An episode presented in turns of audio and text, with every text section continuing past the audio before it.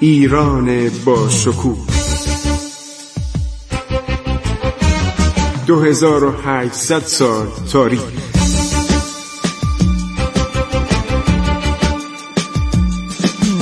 عبور از تاریخ.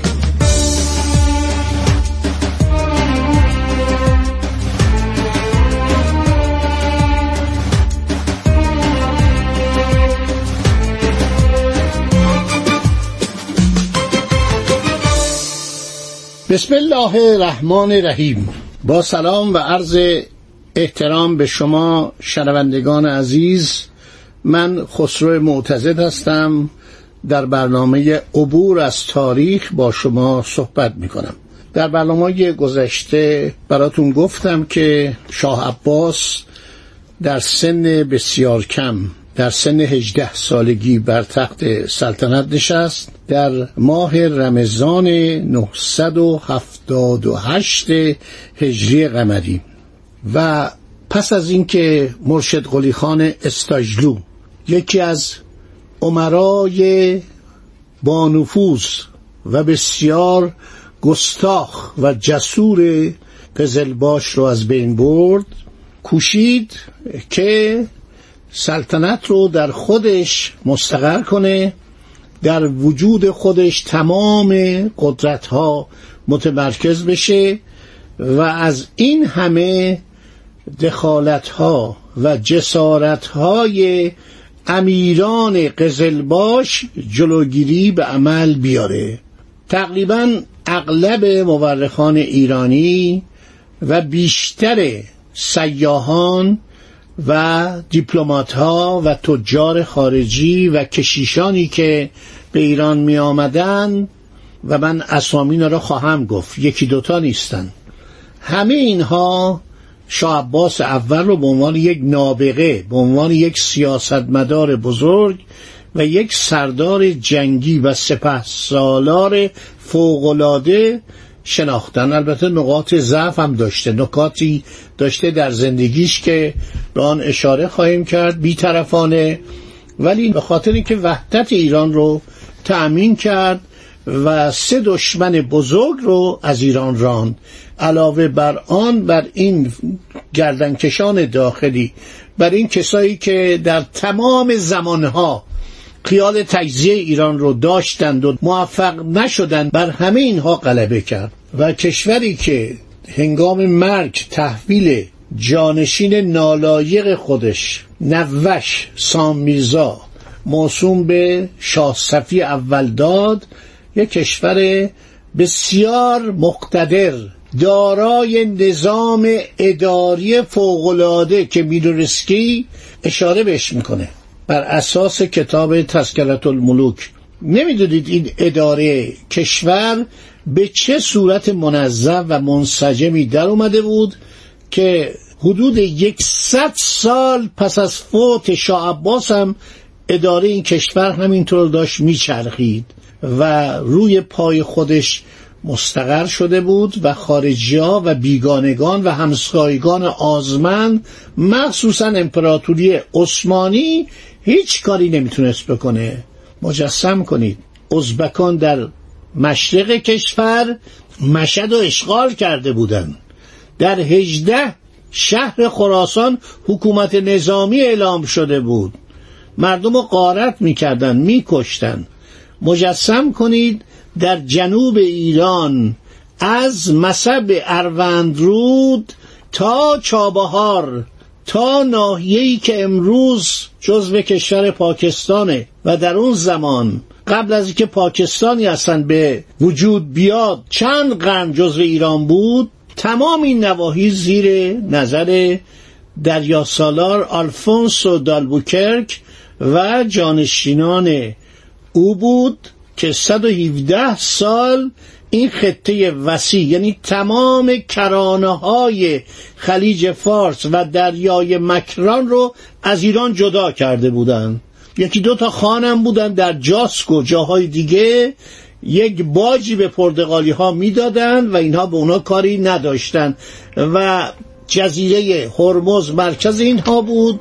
یک شهری به نام گامبرون یه دهکده بود. اینو درستش کردن بزرگش کردن مرکز تجاری کردن و گامبرون یعنی خرچنگ سرخ که به زبان پرتغالی گامبرا بود که اینا کردن گامبرون.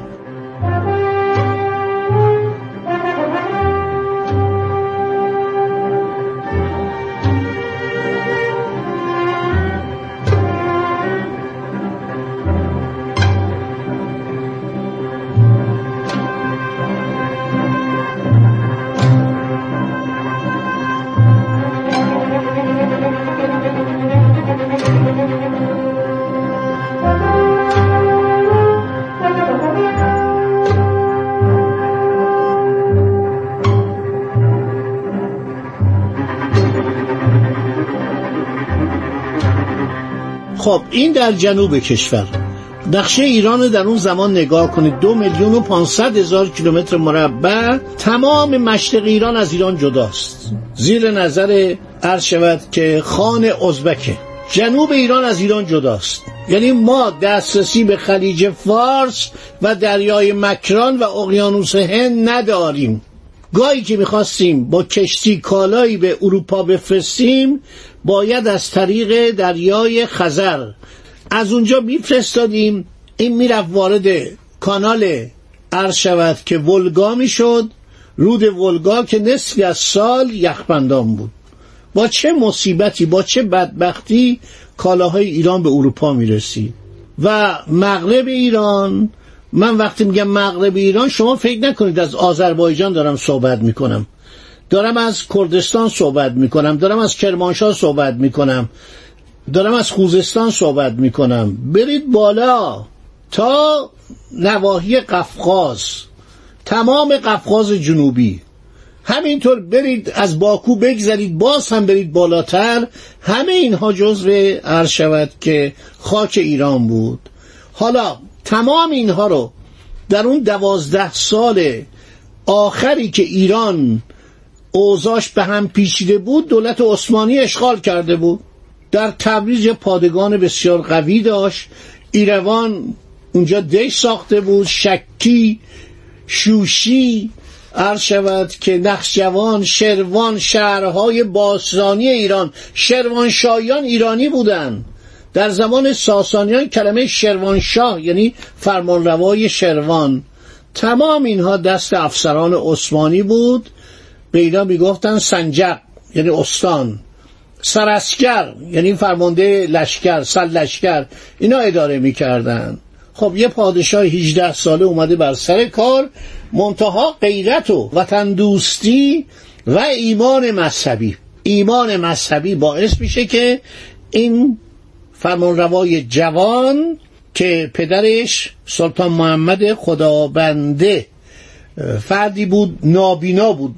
گفتم که بر اثر بیماری آبله سوی چشماشو نور چشماشو از دست داده بود. در بعضی از کتابا نوشته که نه آبله نبوده این نیمه کور بوده.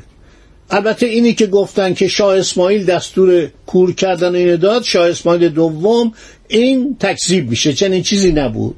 این بیچاره نابینا بود عینکم تازه در دنیا ابداع شده بود.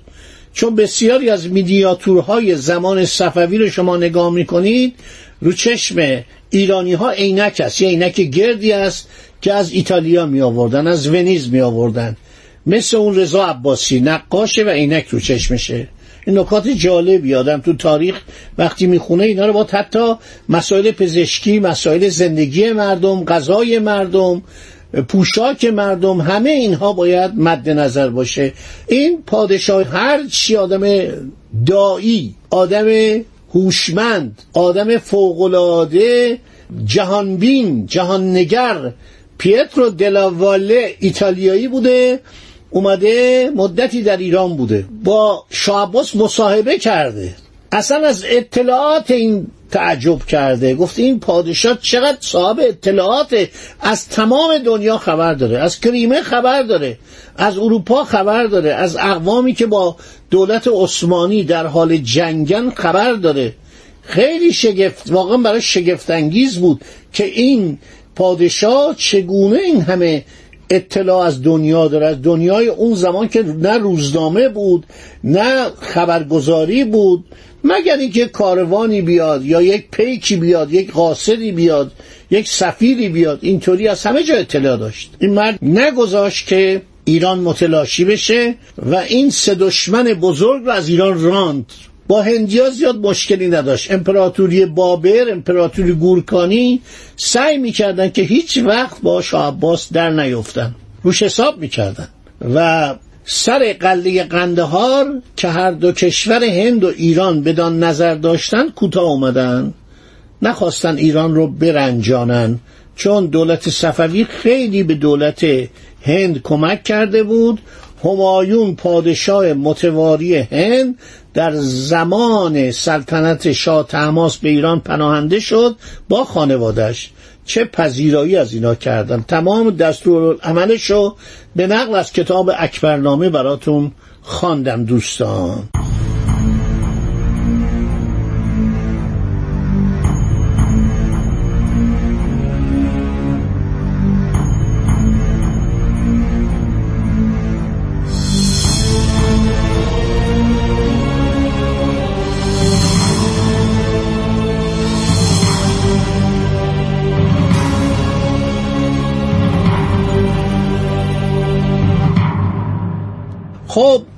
شاه عباس یکی از مناطقی که باید بره باز پس بگیره از شود که کجاست خراسان؟ مزار مقدس حضرت علی ابن موسی رضا علیه السلام زیر اشغال نیروهای عبدالله خان ثانی که بین سالهای 991 تا 1006 سلطنت می‌کرده بود. شهر حرات رو گرفته بود. حرات یعنی خراسان. حاکم قزلباش آن شهر رو کشته بود و بعدم شاه عباس دید این واجبتر از جنگ با عثمانیه. چون می‌دانست که عثمانی ها یک امپراتوری بزرگ اروپایی و آسیایی هستند. افسرانشون اغلب افسران مجارستانی بودن رومانیایی بودن. تمام قسمت های شرقی اروپا دست دولت عثمانی بود. تا همینجا رو داشته باشید در خاطر مبارک. تا در برنامه بعدی دنباله ماجراها رو براتون بگم. بسیار زمان پر افتخاریه و بسیار زمان آموزنده که ملت ایران از چه مشکلات و بدبختی ها و تنگناهایی نجات پیدا می‌کنه. خدا نگهدار شما تا برنامه بعد. وطنم ای شکوه پا در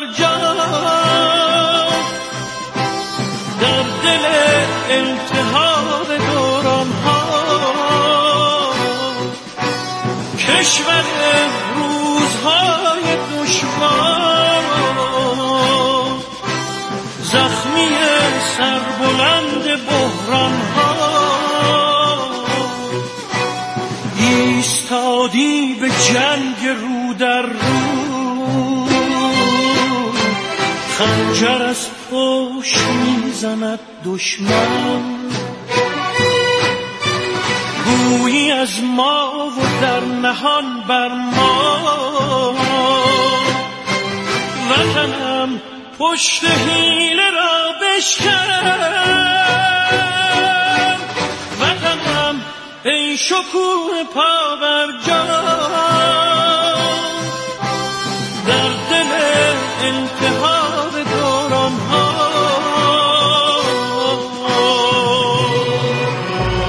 عبور از تاریخ.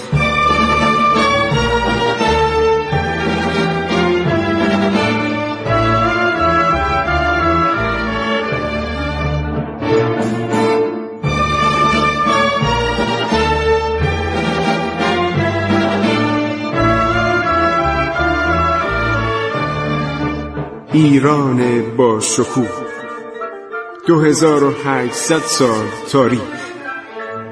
سرگذشت ایران ما به روایت خسرو معتزد.